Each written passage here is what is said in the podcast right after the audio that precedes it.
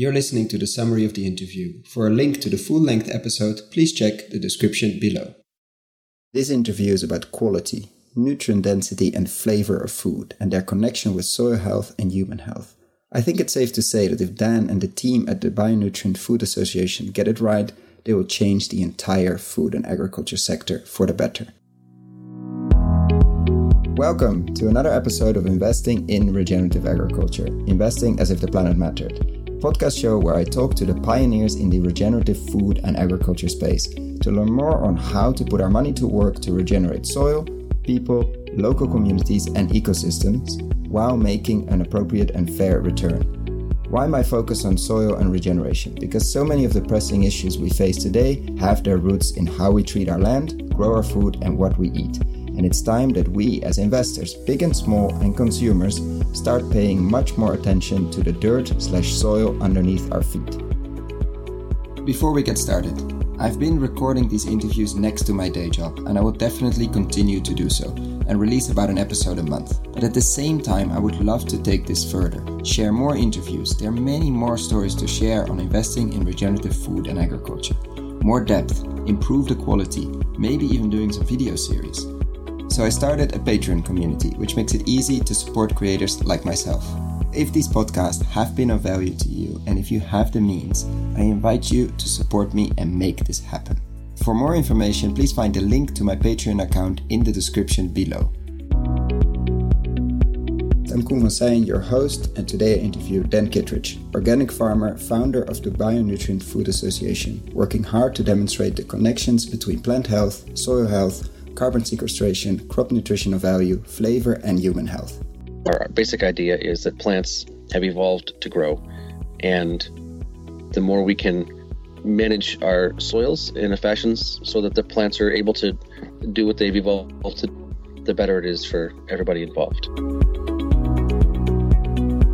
We have, through our organization, tried to really tease out the wisdom from the organic community as well as from the permaculture community and the agroecology, from biodynamics, from conventional agriculture, for one, I think if a crop is being attacked by a flesh eating fungus, that's usually a sign of poor health. Let's acknowledge that and say we may have organically approved fungicides, but that does not mean that we're producing high quality food. It just means we're not using certain synthetic chemicals. So, the conclusion we've come to after a number of years is that really the nutrition, nutritional value of the food is what matters.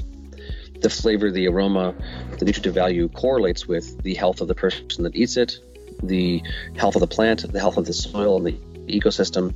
We, in our research last year, we sampled 600 carrots from around the country, different, you know, stores, farmers markets, farms, organic, conventional, and the nutritional variation in polyphenols was 20,000%. This is not a small number. There is a, a massive nutritional variation in food, which correlates to the health of the plant, correlates to the health of the human that eats it. And let us be assessed by the actual health of the food we produce, and let that be the real marker, not the label or the marketing scheme.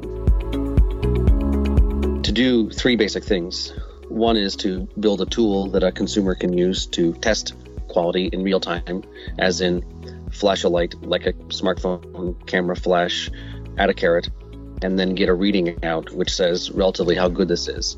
The second step is to identify the variation in quality. And to your question, there does not seem to be any database anywhere globally that I've been able to find at least in 10, 12 years of looking and asking people who would know there's no database which identifies the variation in nutrient levels within a crop.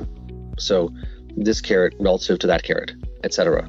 There's a third step to the campaign, a third leg of the stool, as it were, which is what are the environmental conditions, which management practices, which soil types, fertility programs, varieties of crops, microbiome dynamics. What are the environmental conditions which cause which quality results? And so our long term hope is to be able to give growers the ability to shift their management practices during the growing season. Is that a rock solid connection? Like we know if this is a very nutritious carrot, that it had to be grown in a very healthy soil? I'm sure there are ways with hydroponic systems to produce carrots that are much more nutritious than what's on the shelf right now. But if money is a factor, if cost of production is a piece of the puzzle, we'll never be able to do it as economically as with collaboration with microbes in the soil. That is the most efficient way to produce crops that are highly nutritious. Foundationally, there's this, it seems to be an assumption, an unquestioned assumption in the general public, which is that all food is basically the same, that all carrots have the same thing in them, that all milk has the same thing in it, etc. It's basically uniform, like plastic or or steel. It's one thing. It's a yeah. uniform material, and that is just absolutely not true. And so, while I think that the climate angle is important, I think the visceral self interest of your child is sick, and a really good way to help your child not be sick anymore is to feed your child food that is most nutritious. Like in a supermarket in, let's say, the United States, if you choose one orange over another one, is there already enough supply of nutrient dense ones, or are most of them relatively the same? I gave you the, the number 20,000%. That's the full variation that we found. But within any grocery store, there's easily 100% or 200% variation within the crops that are available. They may all still be relatively poor. They likely are still relatively poor. But our thought is if, if you think of a you know a carrot, the most nutritious carrot is 100 and something that's basically empty is one. Most carrots are between 15 and 35. That's where they're at. Or maybe it's, you know, 8 and 15. They're relatively low, but there is still a significant variation. And so our thought is that this is going to be an evolutionary process whereby people start buying the 30s and start leaving the 15s on the shelf and then the people that are growing 15s realize they have to up their game. So they start to produce 35s and 40s, and then their crops start to move off the shelf. And then the people who are doing 30s start, start to, you know, up their game and get up to 50. Our thought is this is a competition to the top. If we can establish a incentive, a visceral economic incentive to inspire people to compete to do better, then we have succeeded. What does it mean for investors that are maybe already invested actually in agriculture and food or are looking at that and want to basically unlock the potential impact? What does this movement mean for them? We expect that there will be a this will be fairly disruptive to the food supply chain. So our thought is that farmers are going to be able to understand how to grow crops more well, which is not which means they're not going to be using synthetic fertilizers and toxic chemicals. You cannot produce high quality food while you're killing life. Many of the old open pollinated heirloom varieties of, of crops are the ones that have a better inherent potential there. So, you know, I think it was Hippocrates, the father of Western medicine, who said, Let food be thy medicine. But our strategy is to work with anybody who wants to work with us. We're not opposed to Monsanto. You know, they've got an amazing global supply chain. And if they want to understand the data that we're collecting and support farmers in producing better crops, so be it. Let them. We need to transition agriculture globally in short order. So we're not against anybody. We're for life and for vitality. And we're happy to work with anybody who wants to engage. So, anybody who's working with us to engage in data collection is going to know more than their competitors. They'll be more well established in in success. You know, if you're in the supply chain and you're and you're purchasing crops and you're processing them, etc., working with us to help understand the variation so that you can choose which crops are better is, means that you're going to be well positioned when the when this whole thing hits.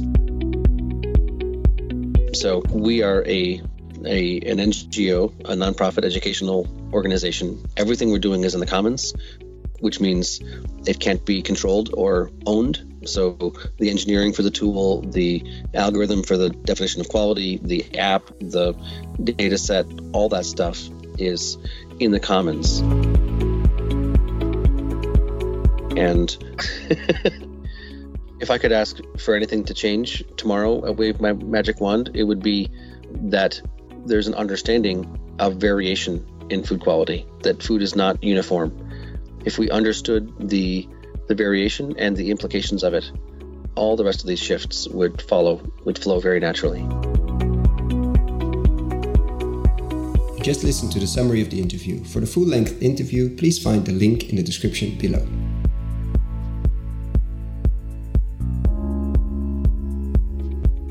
If you found the Investing in Regenerative Agriculture and Food podcast valuable, there are a few simple ways you can use to support it. Number one, rate and review the podcast on your podcast app.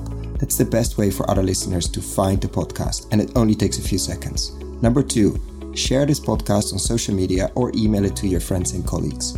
Number three, if this podcast has been of value to you and if you have the means, please join my Patreon community to help grow this platform and allow me to take it further. You can find all the details on patreon.com slash regenerative agriculture or in the description below. Thank you so much and see you at the next podcast.